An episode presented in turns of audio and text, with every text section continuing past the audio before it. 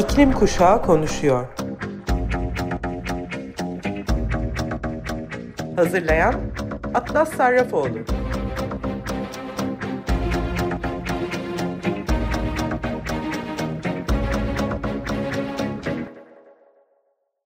Merhabalar Sayın Açık Radyo dinleyicileri.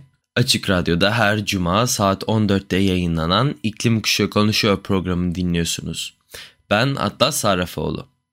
Bugün sizlere iklim haberlerinden derlediğim bir gündemle geldim. Bu kez derlediklerimin geneline baktığımda biz insanlar bu gezegene ne yapıyoruz dedirten cinsten haberler var.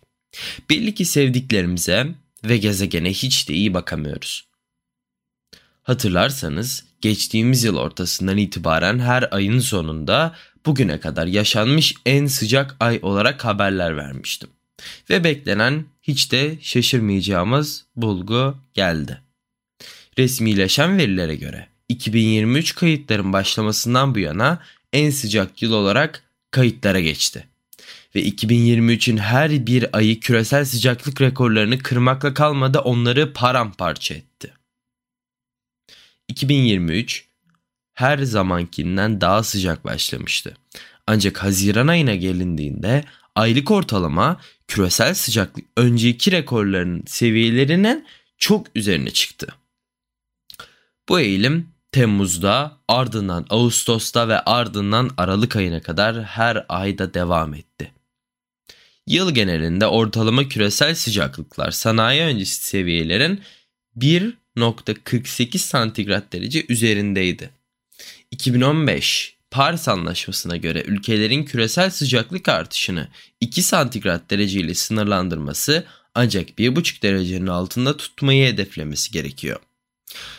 Ancak iklim araştırmacıları başta karbondioksit olmak üzere sera gazı emisyonlarının mevcut hızıyla iklim hedefine hızla ulaşacağı konusunda hemfikir. Geçen yıl gördüğümüz rekor sıcaklığın sorumluluğunun büyük ölçüde sera gazı emisyonları olduğu konusunda iklim bilimciler de yaygın olarak hemfikirler. Küresel sıcaklıkları yükselten El Niño hava sistemi de bunda rol oynamış olabilir. Bilim insanları bu rekorların yıl ortasına kadar başlamadığına dikkat çekti. Bu da önemli bir rol oynamadığını gösterdiği gibi 2024'ün yine rekor kıran bir yıl olma olasılığını da arttırıyor. Avrupa Birliği Kopernikus İklim Değişikliği Hizmetleri 1,5 derecelik küresel ortalama sıcaklık sınırının önümüzdeki 12 ay içinde ilk kez muhtemelen aşılacağını söyleyerek endişelerin artmasına da sebep oldu. Bu çok kritik bir eşik. Küresel okyanus sıcaklıkları da geçen yıl tüm rekorları kırmıştı. Küresel ortalama deniz yüzeyi sıcaklıkları sürekli ve alışılmadık derecede yüksek kalarak Nisan ayından Aralık ayına kadar yılın belirli zamanlarında rekor seviyelere ulaştı. Yükselen sıcaklıklar Kuzey Amerika ve Avrupa'daki yaygın orman yangınlarından Kuzey ve Doğu Afrika'daki aşırı yağış ve sellere kadar 2023 hava olaylarının yoğunluğunu da açıklayabilir. Bu aynı zamanda geçen yıl yaşanan diğer dönüm noktalarını da bizlere açıklıyor. Antarktika deniz buzu daha önce kaydedilen seviyelerin çok altına inerken Arktik deniz buzu bu ortalamanın çok altındaydı. Bu arada Kuzey Amerika ve Avrupa Alplerindeki yerler normalden çok daha yüksek bir oranda erime yaşadı ve bu da deniz seviyelerinin yükselmesine katkıda bulundu. Atmosferdeki karbondioksit ve metan konsantrasyonları ise artmaya devam etti ve 2023'te rekor seviyelere ulaşarak sırasıyla 419 ppm ve 1902 ppb'ye ulaştı. 2023'teki karbondioksit konsantrasyonu 2020'ye göre 2.4 ppm daha yüksekti ve metan konsantrasyonu ise 11 ppb arttı. Dünya genelinde sıcak hava dalgaları, seller, kuraklıklar ve kontrol edilemeyen yangınlarda dahil olmak üzere çok sayıda aşırı olay kaydedildi. 2023 yılındaki tahmini küresel orman yangını karbon emisyonları büyük ölçüde Kanada'da devam ederken orman yangınları nedeniyle 2022'ye göre %30 arttı. Gerçekten kasvetli haberler bunlar. Ancak Texas Üniversitesi'nden Profesör Andrew Dressler olaya daha kasvetli bir bakış açısı getirmeyi başardı. Guardian'a hayatının geri kalanında her yılın kayıtlara geçen en sıcak yıllardan biri olacağını söyledi. Bu da 2023 yılının bu yüzyılın en soğuk yıllarından biri olacağı anlamına geliyor. Avrupa Birliği'nin Avrupa İklim Değişikliği Servisi Copernicus 2023 küresel iklim bulgularına kısaca maddeler halinde bir göz atmak istiyorum sizlerle. 1850 yılına kadar uzanan küresel sıcaklık veri kayıtlarında 2023 yılının en sıcak takvim yılı olduğu doğrulandı. 2023 yılında küresel ortalama sıcaklık 14.98 derece oldu. Bu 2016'daki bir önceki en yüksek yıllık dereceden 0.17 derece daha yüksek. 2023 yılı 1991-2020 ortalamasından 0.60 derece, 1850-1900 sanayi öncesi dönemden ise 1.48 derece sıcak yaşandı. Ocak veya Şubat 2024'te sona erecek 12 aylık dönemin sanayi öncesi seviyenin 1.5 e, derece üzerine çıkması muhtemel görünüyor. 2023 yılı bir yıl içindeki her günün 1850-1900 sanayi öncesi seviyenin 1 derece üzerine çıktığını kaydeden ilk yıl oldu. Günlerin neredeyse %50'si 1850-1900 seviyelerinden 1,5 derece daha sıcaktı. Kasım ayında ise 2 günlük ilk kez 2 derece daha sıcak ölçüldü. Yıllık ortalama hava sıcaklıkları tüm okyanus havzalarının ve Avustralya dışındaki tüm kıtaların büyük kısımlarında kaydedilen en yüksek sıcaklıklar ve ona yakın derecelerde de ölçümler oldu. 2023 yılının Haziran ayından Aralık ayına kadar her ay öncelikle herhangi bir yılın ee, diğer ayından daha sıcak ölçümler oldu. Temmuz ve Ağustos 2023 tarihteki en sıcak iki ay oldu. Kuzey yazı aynı zamanda e, kaydedilen en sıcak mevsim olarak da kayıtlara geçti. Avrupa Komisyonu Savunma Sanayi ve Uzay Genel Müdürlüğü Yer Gözlem Başkanı Mario Faccini açıklanan verilere göre şu değerlendirmeyi yaptı. Kopernikus programının 2023 yılı boyunca yaptığı çalışmalar sayesinde bugün iyi haberleri almayacağımızı hepimiz biliyorduk. Ancak burada sunulan yıllık veriler iklim değişikliğinin artan etkilerine dair daha fazla kanıt sağlıyor. Avrupa Birliği mevcut en iyi bilimsel verilere uygun olarak 2030 yılına kadar emisyonların %55 oranında azaltılması konusunda anlaşmıştı. Buna artık sadece 6 yıl kaldı. Zorluk açıktır. Avrupa Komisyonu tarafından yönetilen Kopernikus programı iklim eylemlerimize rehberlik edecek.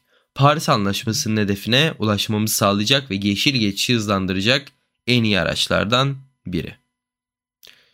Kopernikus İklim Değişikliği Servisi Direktörü Carlo Buontempo, son birkaç ayda gözlemlenen iklim aşırılıklarının uygarlığın geliştiği iklimden şu anda ne kadar uzakta olduğumuzun çarpıcı bir kanıtını sağladığını söyledi.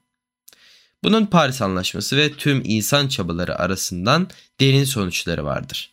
İklim riski portföyümüzü başarılı bir şekilde yönetmek istiyorsak, geleceğe hazırlanmak için iklim verilerini ve bilgilerini kullanırken ekonomimizi acilen karbondan arındırmamız gerekiyor. İklim değişikliğiyle mücadelede atılan adımlar bu hedef için oldukça yetersiz kaldığından dünyada her yıl küresel ısınma kaynaklı aşırı hava olaylarının şiddeti artıyor. Yani başka bir deyişle hükümetlerin, şirketlerin hareketsizlikleri sebebiyle bizi sürdükleri felakete doğru hızlanmış bir rotada ilerliyoruz. Ve benim gibi genç iklim aktivistlerinin ve iklim krizine görerek geleceğini savunmak isteyen halkın sokaklara dökülmekten başka bir seçeneği kalmıyor.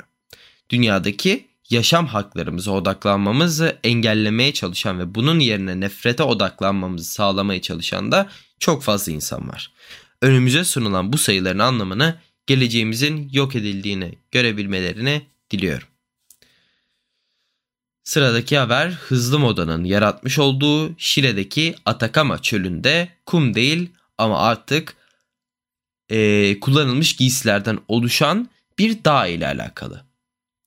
News.com'dan aldığım bilgiye göre çevreciler en azından 14 yıldır yağmur yağmayan bölgede başlayan yangın cehenneminin giderek büyüyen yığının neden olduğu kirliliği de kötüleştirdiğini söylüyor. Uzmanlar dünyanın dört bir yanında yasa dışı hızlı moda kıyafetlerinin bölgeye atılmasının devam ettiği konusunda uyarıyor. Şili'nin kuzeyindeki Atacama çölü dünyanın en kurak bölgesi ve artık uzaydan bile görülebilecek kadar büyümüş bir yığın kullanılmış giysiye ev sahipliği yapmaktadır. Alto Hospicio kenti yakınlarında elde ettiği uydu görüntüleriyle sorunun gerçek boyutunu ortaya çıkarmıştı. Yığının boyutu ve neden olduğu kirlilik uzaydan görülebiliyor. Bu da moda endüstrisinde bir değişime ihtiyaç olduğunu açıkça ortaya koyuyordu. Al Cezire'ye göre çoğunlukla Çin veya Bangladeş'te üretilen istenmeyen giysiler Şili'ye varmadan önce Avrupa, Asya veya Amerika Birleşik Devletleri'nden geçiyor. Satış noktası vergiden muaf bir bölge olan Ikuiku limanına yılda tahmini 59 bin ton giysinin geldiği ve yaklaşık 39 bin tonunun çöl yanına dönüştüğü bildirildi. İklim odaklı kar amacı gütmeyen Grist'in 4 Ocak Perşembe tarihli raporuna göre 2022 yılının Haziran ayında 14 yıldır yağmur görmeyen bölgede giysi yığını alev aldı. Refinery29.com'a göre Haziran 2022'deki yangında yaklaşık 100 bin ton giysi yandı ve zehirli gazlar açığa çıktı.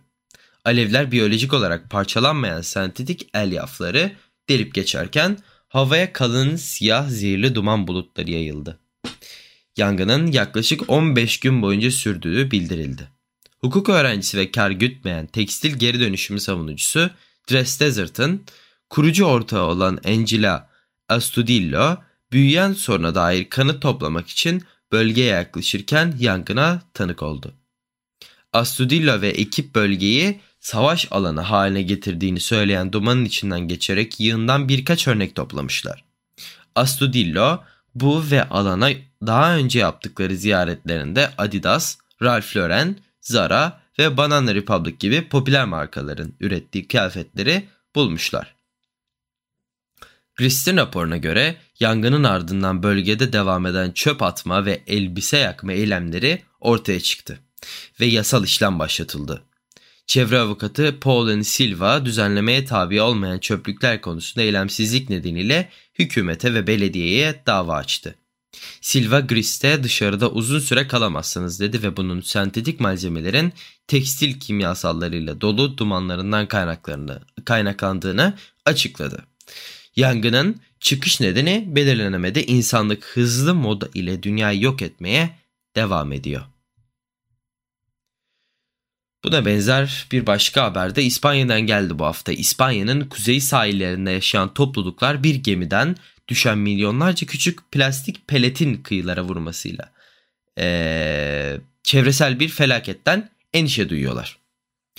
BBC'nin haberine göre 8 Aralık 2023'te Danimarkalı Maersk şirketine ait Liberia bayraklı Tokonao gemisinden e, binden fazla çuvalın düştüğüne inanılıyor. Kuzey Portekiz'deki Viana do Castelo'nun yaklaşık 80 kilometre batısındaki Tokonao'dan 6 kadar konteynerin düştüğü bunlardan birinde en az 26 bin kilogram pelet bulunurken diğerlerinde streç film, lastik ve domates sosu gibi eşyaların bulunduğu iddia ediliyor. 13 Aralık'tan bu yana kıyı toplulukları kıyılara yavaşça vuran beyaz dalga olarak adlandırılan peletleri görmeye başladı. En çok etkilenen bölgeler Galicia liman kasabası Noia çevresinde bulunuyor. Güneydeki Vigo'daki balıkçılar da Atlantik'te yüzen pelet çuvallarını arıyor. Ancak son zamanlardaki şiddetli deniz koşulları bu görevi zorlaştırıyor. Öte yandan konuyla ilgili soruşturma başlatıldı ve kirliliğin kuzey sahil boyunca Bask bölgesine doğru yayılma ihtimali endişe yaratıyor. Plastik şişeler gibi yaygın ürünlerin üretimine kullanılan 5 mm küçük plastik topların yani peletlerin temizlenmesi oldukça zor. Gönüllüler plastik peletleri bulmak için kumları eleyerek ve suları süzerek çalışmalarını da sürdürüyorlar. Galicia bölgesel hükümeti yerel yetkilileri 2 hafta boyunca bilgilendirmemekle ve herhangi bir deniz kirliliği planını aktive etmemekle suçluyor. Ulusal hükümet ise kıyı yetkililerini sürekli bilgilendirdiğini iddia ediyor. Yetkililer PET plastikten yapılan peletlerin toksik olmadığını söylüyor ancak kirliliğin büyüklüğü vahşi yaşamı, çevreyi ve bölgedeki balıkçılık endüstrisini tehlikeye atabilecek düzeyde. Ekolojistler hareketi grubu Danimarkalı nakliye şirketine karşı şikayette bulunacağını açıkladı. Hayvanlar tarafından yutulabilen peletler insanlar dahil olmak üzere gıda zincirlerindeki plastik kirliliğine katkıda bulunuyor. PET biyolojik olarak parçalanmaya ve temizlenmeyen peletler yüzyıllardır çevrede kalıyor. Her yıl yaklaşık 300 milyon ton pelet üretilirken bunların yaklaşık 230 bin tonun okyanuslara düştüğü açıklanıyor. 2017'de Güney Afrika'nın Durban kentinde demirlenmiş bir gemiden yaklaşık 2.25 milyar pelet dökülmüştü. Güney Afrika'dan dökülmeden gelen peletler 8000 kilometre uzaklıktaki Batı Avustralya'ya kadar da ulaşmıştı. Sıradaki son haberim 9 Ocak'ta oldukça tartışmalı bir parlamento oylamasıyla deniz yatağını ticari deni, derin deniz madenciliğini açan dünyadaki ilk ülke olmaya adım atan Norveç. Karar bilim insanlarının deniz yaşamı üzerinde yıkıcı bir etkisi olabileceği yönündeki uyarılarına ve çevresel kaygılar nedeniyle derin deniz madenciliğinin geçici olarak yasaklanması çağrısında bulunan Avrupa Birliği ve Birleşik Krallığın muhalefetine rağmen alındı. Norveç parlamentosunda partiler 80'i 20 oyla kabul edilen teklifin yeşil teknolojiler için yüksek talep gören değerli metaller de dahil olmak üzere madenlerin araştırılmasını hızlandırması bekleniyor. Karar başlangıçta Norveç sularına uygulanacak olsa da Britanya'dan da büyük bir alanı lityum, skandiyum ve kobalt gibi madenleri çıkarmak için lisans başvurusuna bulunabilecek şirketler tarafından potansiyel madenciliğe maruz bırakacak. Uluslararası sularda derin deniz madenciliğine ilişkin anlaşmanın ise yılın ilerleyen dönemlerinde imzalanması bekleniyor. Oylamanın ardından Norveç hükümeti çevre bilimcilerine ve kendi uzmanlarının tavsiyelerine karşı geldiği gerekçesiyle de eleştirildi. Greenpeace bunun Norveç'in utanç verici bir gün olduğunu söyledi. Greenpeace Norveç Başkanı Freud Plaim, Norveç'in kendisini okyanus lideri olarak konumlandırırken Arktik sularda okyanus yıkımına yeşil ışık yakmasını izlemek utanç verici dedi ve ekledi. Ama bu iş burada bitmiyor. Derin deniz madenciliğine karşı protesto dalgası daha yeni başladı. Norveç hükümeti parlamentonun keşif için açılma lehine oy kullandığını doğruladı. Ancak konuya ilişkin açıklama yapmayı reddetti. Hükümet daha önce iddialı olacağını ve ruhsatları ancak e, daha fazla çevresel araştırma yapıldıktan sonra vereceğini söylemişti. Evet, programın sonuna yaklaşırken bu hafta siz iklim kuşağı konuşuyor dinleyicileri için seçtiğim şarkı Massive Attack'ten Paradise Circus. Programın yapımcısı ve sunucusu ben Atlas Sarafoğlu ve teknik ekibimle birlikte size çok güzel bir hafta sonu diliyorum. Gelecek haftada Cuma günü tekrar saat 14'te Açık Radyo'da buluşuncaya dek kendinize, sevdiklerinize ve gezegenimize çok iyi bakın. Görüşmek üzere.